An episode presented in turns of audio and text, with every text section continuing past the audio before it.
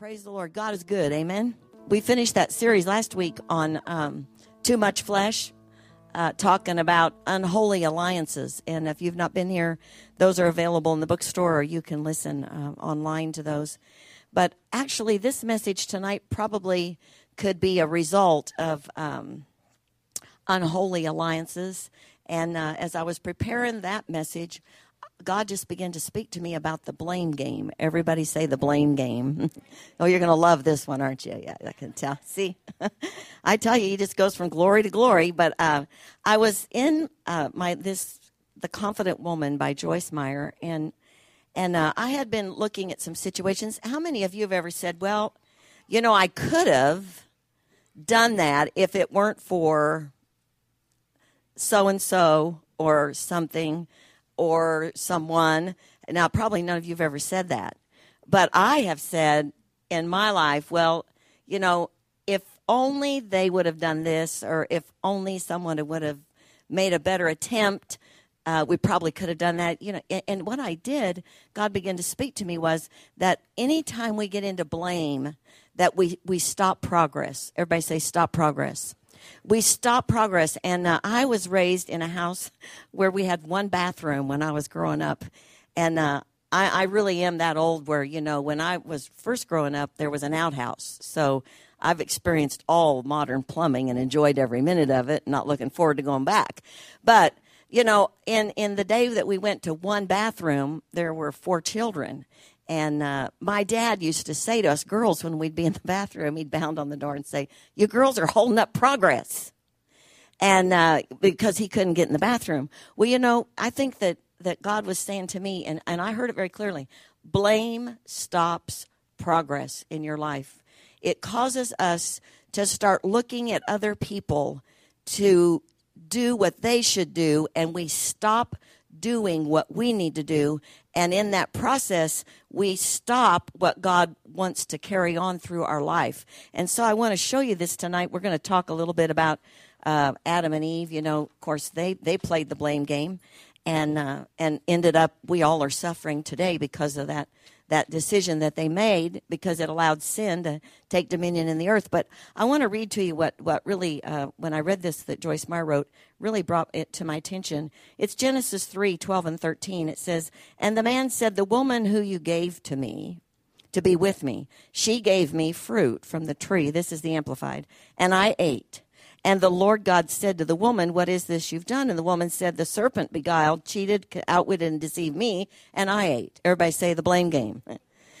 Adam blamed her. She blamed the devil. The devil blamed God and said, You know, did God really say that? You know, like that wouldn't really be what God would say. And so in that blame game, of course, we know, you know, sin entered the earth. And this is just her her take on that. She said Satan tempted Eve initially and then used her to tempt Adam, and women have been have gotten a bad rap ever since. Now I'm reading this so you don't think because I'm a woman I'm preaching tonight.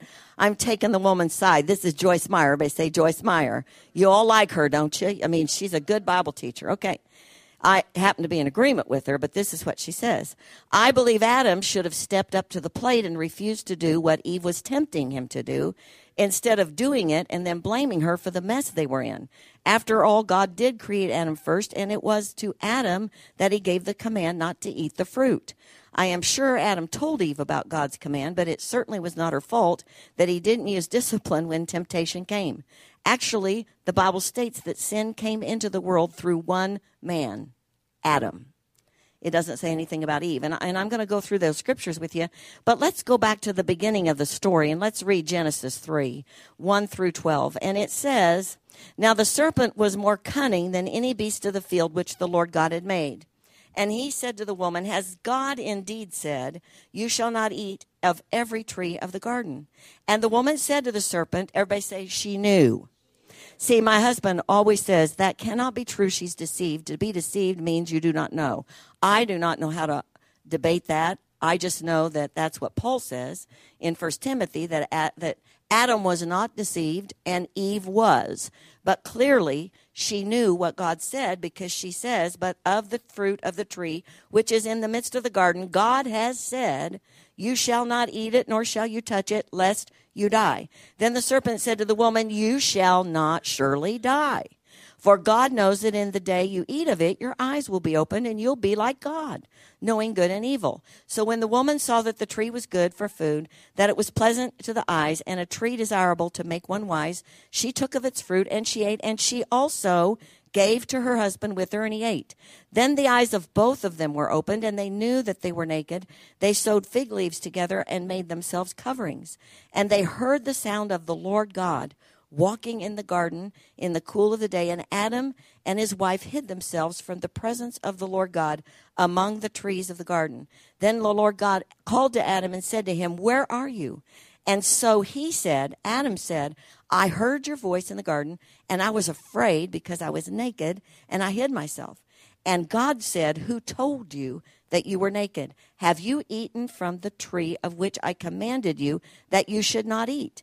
And Adam's excuse was Then the man said, The woman whom you gave to be with me, she gave me of the tree, and I ate.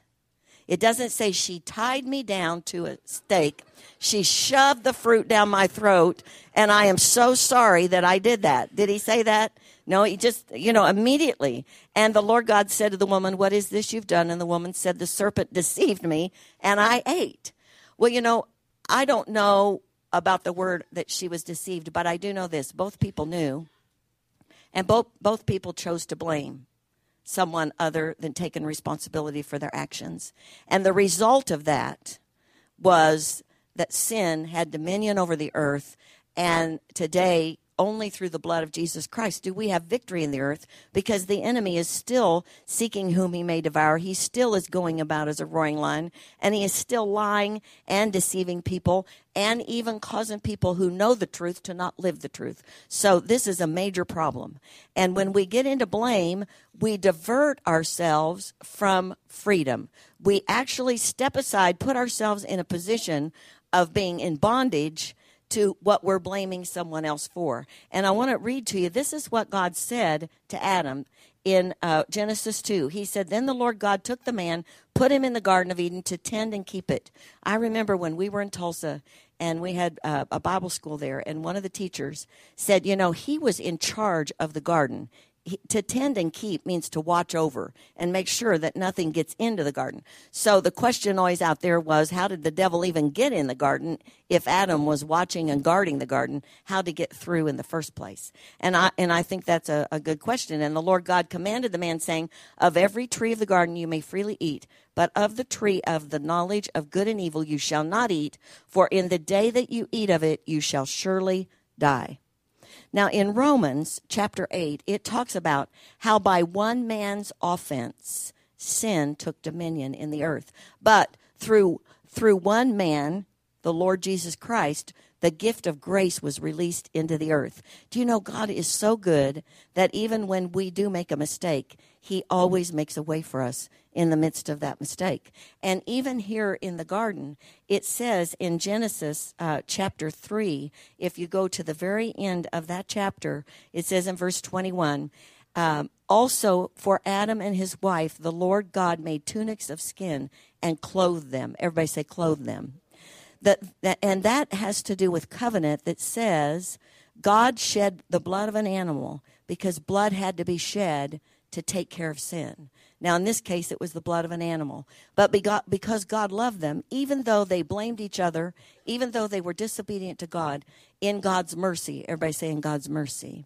In God's mercy, He still took care of them. And He clothed them with those animal skins. And what He basically did was He made a covenant with them that He would still take care of them even though he had to put them out of the garden, that he would still take care of them. And eventually, he would send his son to deliver them. But for all of us who are saved, we can participate in the same game that Adam and Eve played every day if we make the wrong choice. If we choose to look at something that has happened to us, something we have done to somebody else, uh, and I know there are things that in people's lives, I counsel people, And there's times we go back and we look at things in people's lives, horrible things that have happened to young people that at the time they couldn't tell anybody. And as they grow up, those things have to be taken care of. But if they continue to blame, everybody say continue to blame, they, their progress to go forward will be stopped and they will never be free. So I want to look at this tonight and I, I want to give you a different story of, of a situation with Joseph. You, we all know the story of Joseph. How many of you in here know the story of Joseph? You know, uh, if you look at Genesis and you look at chapter uh, 37, I believe God spoke to me when, he, when I was praying about this message and when this came up today that there would be people here tonight that He wanted to set free that seem to be uh, not not getting the freedom that they are confessing, not getting the freedom that they feel like God has promised them, but it's because of this very thing called blame. Everybody say blame. And so as we look at this, I'm I'm praying that the Holy Spirit will quicken us. In my life, God showed me two areas where I was believing in my heart that I couldn't do what God told me to do, different situations where it was because of blame. Everybody say blame. And and what it does is it stops you from ever going down that road. There are people God told me that are stopped and in park because they've blamed someone and they stopped even considering going down that road anymore because of the blame that they had for somebody and they never resolved that blame. And so tonight, everybody say this I have ears to hear what the Spirit is saying to me. And uh, there, are, there are people trapped in, in these places. And there's many things that God still wants them to do, but they will not even progress in that path because of the blame they have focused on someone. And uh, so let's look at Joseph. It says in uh, Genesis 37 that God gave him a dream in uh, chap- in verse 5 of 37. Now Joseph had a dream and he told it to his brothers and they hated him even more. Joseph's brothers already didn't like him because they thought his father favored him. And, uh, and so they blamed Joseph for for their problem that it was because of Joseph, because their father loved Joseph more. And uh, he told his dream to his brothers, then he told his dream to his father. And, and the long story short was that everybody would bow down to him. And, uh, and, and, they didn't like that story. Even his father uh, wasn't really excited about that dream, but it says his brothers envy him in verse 11, but his father kept the matter in mind. So his father didn't get in a position necessarily of blame, but his brothers blamed him. And the way we know they did was when Joseph was sent to them to come to them for his father, because they blamed him for the fact that his father loved him most, they actually took him and threw him in a pit. Now, he has the opportunity at this point to play the blame game with his brothers. He's in a pit. But it, but in the end, he gets up out of the pit and then they sell him to traders and take him off to Egypt. It never says that he says anything bad about his brothers. It just says that everywhere he ends up, he continues to prosper. Well, you know, you won't prosper if you get in the blame game. You will not find favor with God. You will not find favor with man. You will end up in a place where you find no blessing because blame is is actually sin. It actually becomes sin because it gets you in a place of unforgiveness and not letting people go for the things that have happened in your life. And everybody say that's sin. See, and sin, whether you're justified in the reason that you feel that way or not, still the wages of sin are death. And so when you play that game, you put yourself in that position to have sin captivate and hold you, just like the other person may be totally at fault in the situation. The, the, and it may be truth that what you say or what I would say is true, that this person did do this. However, focusing on that thing and blaming that person holds you in that place again where you cannot be free to pursue whatever it is that God's called you to pursue. Joseph continued even in the place of what we would consider getting a raw deal. Uh, how many of you think that that would be a raw deal? I mean, in the end, he ended up in Pharaoh's house. Now, that was working well for him till he ran into Pharaoh's wife. And then Pharaoh's wife, because she couldn't get him to sleep with her, ends up blaming him and he ends up in prison. But I know that he did not blame anybody because it says in the prison in verse uh, 23 of 39, or actually in verse 21, but the Lord was with Joseph and showed him mercy and gave him favor in the sight of the keeper of the prison. And the keeper of the prison committed to Joseph's hand all the prisoners who were in the prison. Whatever they did there, it was his doing. And the keeper of the prison did not even look into anything that was under Joseph's authority because the Lord was with him. And whatever he did, the Lord made it prosper. Everybody say, don't play the blame game. See, he didn't play that. He didn't. He didn't. He continued wherever he found himself. We know that he continued to do what was ever before him.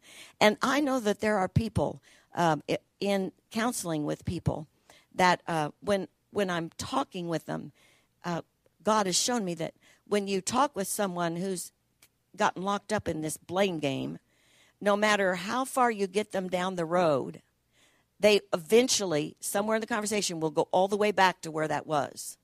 They'll bring it up again. And, and, and you can find out where it is because they'll start talking about all these other things, and then suddenly they'll start talking again about this place over here. And it's a place where that blame has justified in their mind why all these things have happened to them. And that is a lie. Everybody say that's a lie. See, that's a lie. The lie is that the devil, who is the father of lies, has held them in bondage because of their blame and has used their sin to nullify the things in their life that God wants to do. Are you getting this? See, this makes you come to a place, or made me come to a place in my life where I said, that is enough. You know, me blaming other people for why I'm where I am is not allowing me to ever go forward. And, and, and, it's true, sometimes the other person goes forward. However, in some situations, neither person goes forward because those are spirits. And those spirits get in a relationship in the realm of evil, and both people are locked up, and nobody gets free. Nobody gets free. God spe- spe- spe- specifically said to me about one situation that I've been praying about in a situation where I see people locked up, and it's, you know, sometimes if you get hurt in the church, that's probably one of the worst. And, and you can't resolve that blame. You just hold on to that blame. And, uh, and, and, it's, and it was a situation that happened in a church. Now it's like a nest of blame, and nobody can get out of it. Nobody is free. Everybody is snared and and the enemy is really the ultimate one who got in the camp and caused the whole mess just like Adam and Eve. But because of the blame game everybody's in a snarl. Nobody can get out. And nobody is willing to say I'll let that person go. And so the cycle just keeps going round and round and round. He said, she said, he said, she said, they said, we said. Why didn't they do? And and and that is very destructive because how many of you know God has a plan for everybody's life, and it's stopping the purpose of heaven for that person's life, whether they're no matter what role they're in in their life. And so as we look at Joseph, he continues to be in this prison and now he interprets a couple of dreams for the butler and the baker if you remember that story, and he says to them uh, in verse 14 of 40, Re- but remember me when it is well with you and please show kindness to me. Make mention of me to Pharaoh and get me out of this house. He doesn't say, "Listen, I got a really bad deal down here." And I am so angry he doesn't say anything about blaming. He just says, uh, "Could you just remember me when you get to Pharaoh, and and get me out of this place?" Of course, you know, I'm sure the person said yes because they were excited they were getting out, but we know from the story that they forgot. And it says, "Yet the chief butler did not remember Joseph, but forgot him." But it goes on and it says Joseph continues in the prison, and Pharaoh has a dream and and God uses you know the remembrance of of that uh, chief butler, and he reminds Pharaoh that there is somebody in the prison that can interpret dreams. Now you know some people would be so mad that they wouldn't even be able to hear from God in that I mean down in that prison. I mean like they would have totally been cut off by now because he's been down there a long time in this prison. And I mean he's he's supposed to be, you know, having everybody bow down to him. I mean, what kind of What kind of dream? I imagine he was thinking they're going to bow down in the prison. Well, whoopee, you know. But but he didn't. He just continued in whatever he was in, and so he finally gets out. And when he gets to Pharaoh, I love this verse in verse sixteen. I believe it's the reason that Joseph had success in the midst of every trial that the enemy put in his life. It's in verse sixteen of forty-one. Joseph Pharaoh said to Joseph, I had a dream and there is no one who can interpret it, but I have heard it said of you that you can understand a dream to interpret it. And Joseph answered Pharaoh, saying, It is not in me. It is not in me. He didn't take any credit, he didn't take any glory for being able to do what he was about to do. He said, God will give Pharaoh an answer of peace. Now, the dream was going to come through him.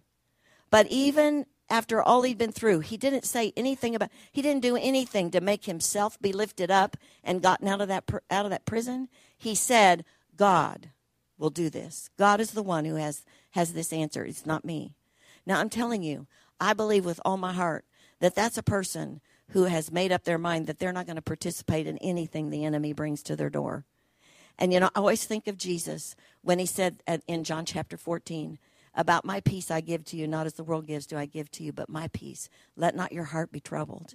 And then he goes on, when the, the devil's coming for me, but when he comes for me and he finds me, he'll find no place in me. Everybody say, he will find no place in me. And, and, and, see, so I see by the word, I see by his response that, that he was following after God. He was not, he was not angry. He was not wanting to play that blame game for the man that forgot him. I mean, he didn't say, Well, listen, I'd have been up here a long time ago. I could have saved you a lot of trouble. I mean, I told that guy to tell you, and he never told you. He, there's nothing of that. And so it says in the end, in verse 37 of 41, at the end of the, the time that he finished all that dream revealing to Pharaoh. So the advice was good in the eyes of Pharaoh and in the eyes of all of his servants. And Pharaoh said to his servants, Can we find such a one as this? A man in whom is the Spirit of God. And then Pharaoh said to Joseph, Inasmuch as God has shown you all this, there is no one as discerning and wise as you. Pharaoh got it. He even said, As much as God has shown you these things. And so he says, You shall be over my house, and all my people shall be ruled according to your word. Only in regard to the throne will I be greater than you. And Pharaoh said to Joseph, See, I have set you over all the land of Egypt. Now, we still have these brothers who have, you know, not done him a favor. Uh, they they sold him into bondage, and he did spend a lot of time in a prison. By the time his brothers arrive, of course, he's in this high place, but he still has the memory of all that time that he was in a prison uh, the Lord began to show me there are people who, even though they're prospering right now, they still can be reminded of when they were in the prison. And then they start the blame game all over again in their mind. How many of you know what goes on in your mind affects how you feel, and, and before long you're acting that out? And uh, so here come his brothers. Well, when his brothers come, and in the final uh, analysis of, they find out that it is his, that it is Joseph and he says in verse 45 to his brothers, I am Joseph. Does your father still live? But his fathers could not answer him, for they were dismayed in his presence. I'm, I'm sure they were. You know, oh, oh boy, wow, this is something. And uh, Joseph said to his brothers, Please come near to me. So they came near, and then he shot him. Does it say that? He hit him with a pitchfork. Does it say anything like that there? You know, like he said, aha, I got you. Nothing? No. Uh, he said, then he said, I am Joseph, your brother, whom you sold to Egypt. I just can't imagine how this could be a calm conversation. But now, now listen, but now, do not therefore be grieved or angry with yourselves. There's no blame here. Do not be angry with you because you sold me here, for God sent me before you to preserve life. Now, what do you think of that? And God began to speak to me, and He said, The blame game causes people to miss the opportunity for them to save and deliver what I have sent him in the earth to do. Joseph was on track to deliver and save not just the, the people in Egypt, but his family. How many of you know some of the worst problems are in families? How many of you know the blame game can really get riled up in a family? I mean, to tell you, you know, I have to tell you this before I finish this. Pastor John, when he was little, he was so cute, and uh, and I had Matt and John and Lori, and they were five and three and, and two, and uh, and so uh, they were always doing things, just always. But John was quiet, Matt was ornery, and Lori was just the one that they did everything to, and so one day I had gotten a piano and I was so excited. It was a beautiful piano. And I had really didn't, I, I just was so excited. I, and it had a beautiful seat and it was gold and it was material and it was so pretty. And uh, I went to go sit down to play the piano, and on the piano seat in big letters was John written in ink. Big letters. And I thought I was going to kill him. I was just so it was brand new. I mean, I hardly had sat on it. So I got him. I said, John, Johnny. And so here he comes, you know. And here they here comes Matt. Matt's always right two steps behind him, and Lori waddling along too. And here they come. I said, John, why did you put your name on that piano bench? This is mommy's new piano bench. Of course, he was in kindergarten. He was just practicing writing his name. You know, to him, it was a new place to write a name. I mean, it wasn't he looked at me like, you know, but he said to me, Matt did it. Matt was three, didn't even know his name hardly. At least he never responded much when I called it. But he was so serious. Matt did it. I said, Matt wrote your name, John, on this seat? Uh huh. And Matt's just looking like, well, how many of you know the blame game doesn't work when you actually write your name in the sand? And, and so, you know, I mean, when, when it was so cute. And, and I, I didn't ever do anything to take that off there. I just sat on that name. You know, I thought, you know, that's my son writing his name. Look how good he did it. I tried to get a grip. But, uh, you know, when, when we get into the blame game, we do not allow ourselves to be forgiven. And, and you have to understand that forgiveness from God is the greatest blessing that we can have. Repentance is the greatest gift God has given you because I repent brings the mercies of God on the scene in our lives. And so as as as he began to speak to his brothers, the mercies of God began to pour out on those brothers. And and it says, he goes on and says, For these two years the famine has been in the land, and there are still five. And God has sent you before sent me before you to preserve a posterity for you in the earth and to save your lives by a great deliverance. So now it was not you who sent me here, but God. And he has made me a father to Pharaoh and Lord of all his house and ruler throughout all the land. Isn't that amazing? When you really think about how that must have been over those years. Now, now the end of the story is chapter 50, and daddy dies. How many of you know? The boys may have thought, as long as daddy's alive, we may be safe. But now daddy died. What's he going to do now daddy's dead? Because daddy dies. And it, it, records it in the Word of God in chapter 50. It says, When Joseph's brothers saw that their father was dead and they said, mm, Perhaps Joseph will hate us and may actually repay us for all the evil which we did to him. So they sent messengers to Joseph, saying, Before your father died, he commanded, saying, Thus you shall say to Joseph, I beg you. In other words, we're doing this because daddy told us this is what we're supposed to do. And we're supposed to beg you, please forgive the trespass of your brothers and their sin, for they did evil to you. Now please forgive the trespasses of the servants of the God of your fathers. And Joseph wept when they spoke to him. He wept. When they asked his forgiveness for what they had done, he wept. Now that's a man who has learned to walk in the humility of God and recognize that blame is never the answer for what has happened. And in situations where I've begun to ask God, He's begun to show me that in almost every situation where I have found blame, I have been a part of the problem. Don't everybody suck air out of the room at once or we'll pass out. Truth. I had a part to play.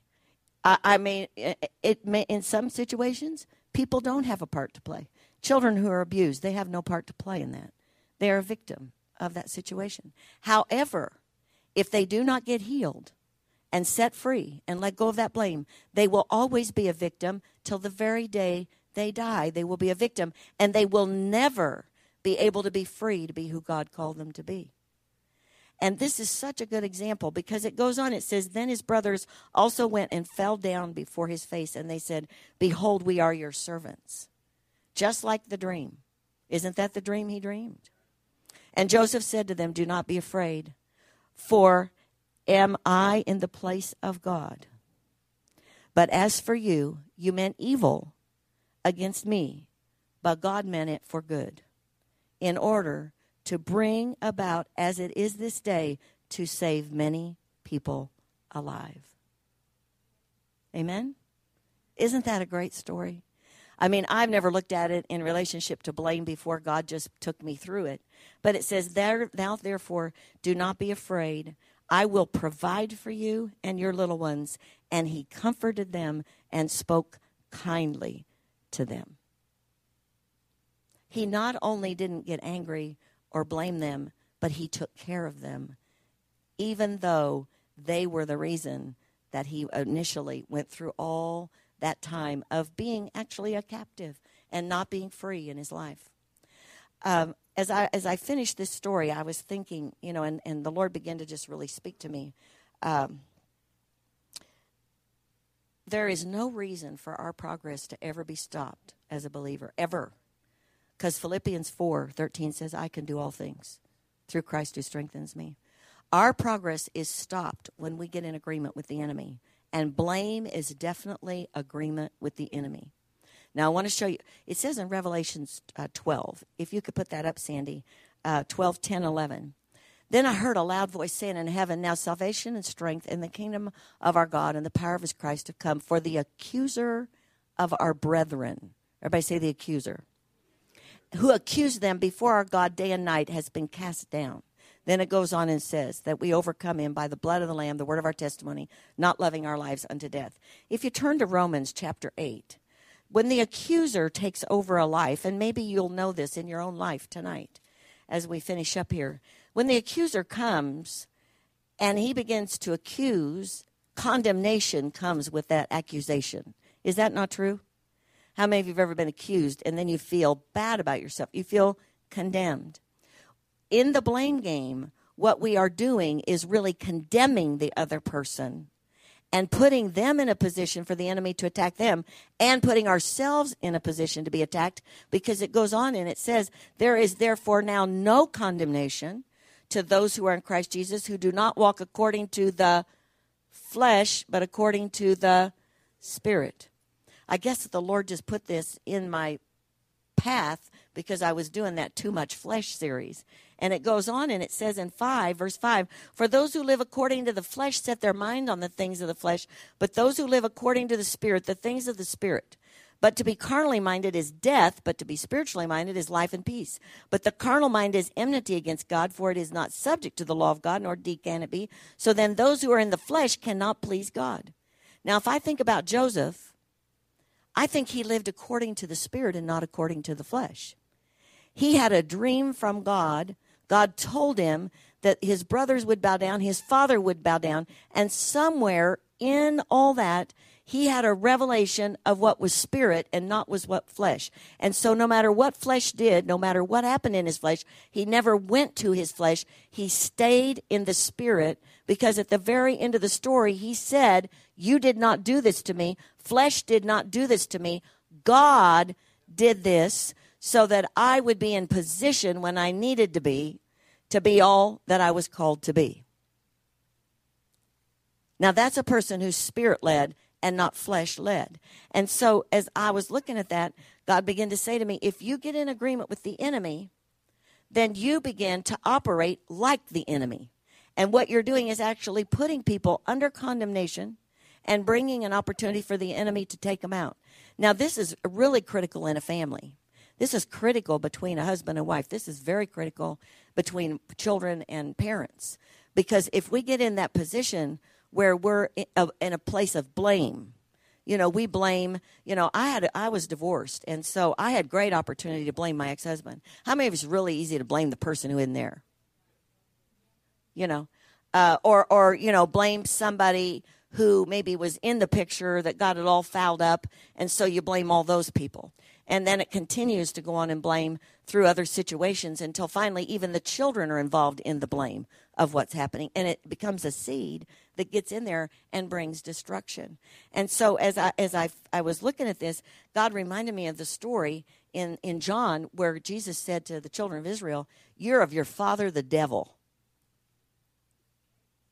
I mean, that's the way they responded too. Who are you to tell me I'm the father of, de- of the devil? I mean, our father is Abraham. He said, "You're not you're not the children of Abraham because you're Israelites. Your deeds prove that you are really not."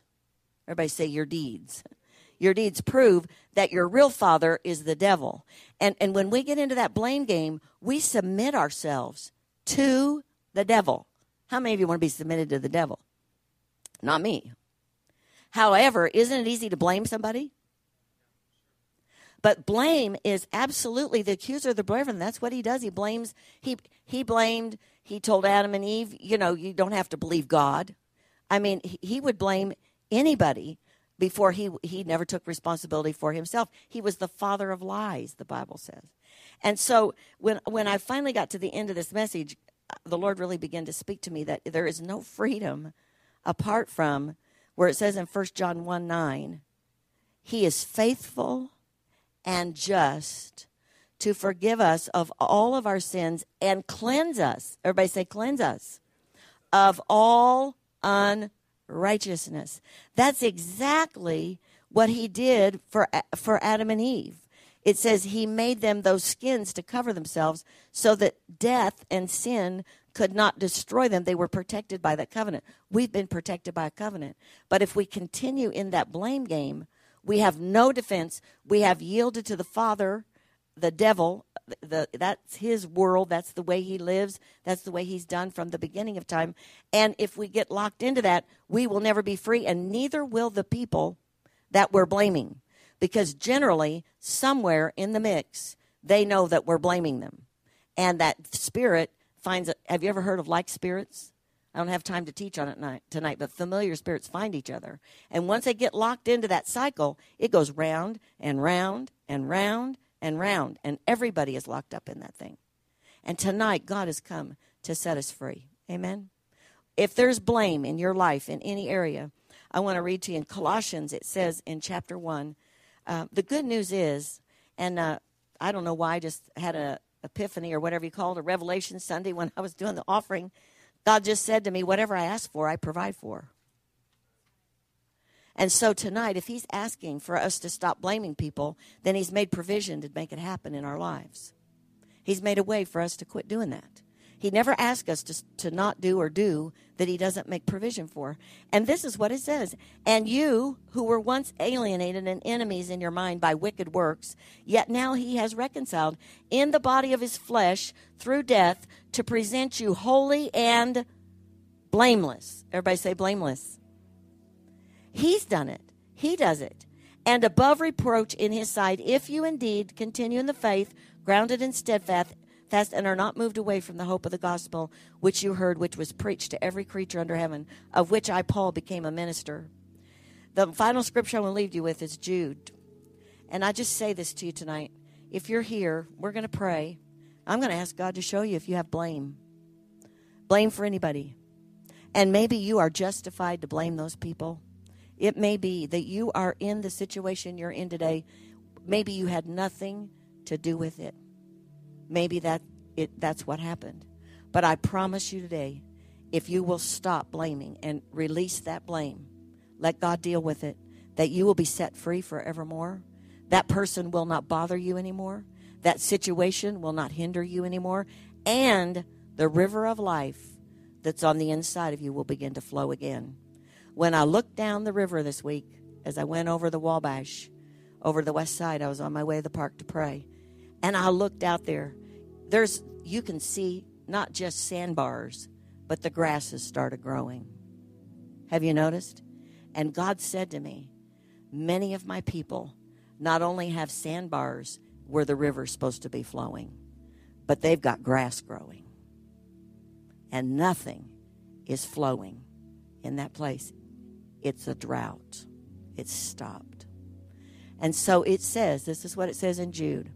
Now to him, to God, who is able to keep you from stumbling and to present you faultless, blameless, faultless, before the presence of his glory with exceeding joy, to God our Savior, who alone is wise, be glory and majesty, dominion and power, both now and forevermore.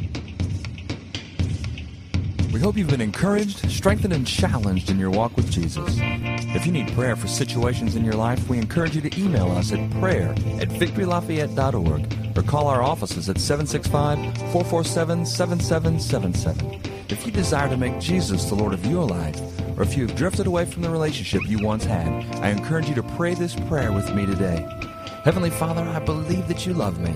I believe Jesus died for me and rose from the dead. Today, I confess Jesus as my Lord and Savior, and I receive the forgiveness for all my sins. Holy Spirit, I thank you that you come into my life and empower me to live a victorious life. Thank you for saving me. In Jesus' name, amen.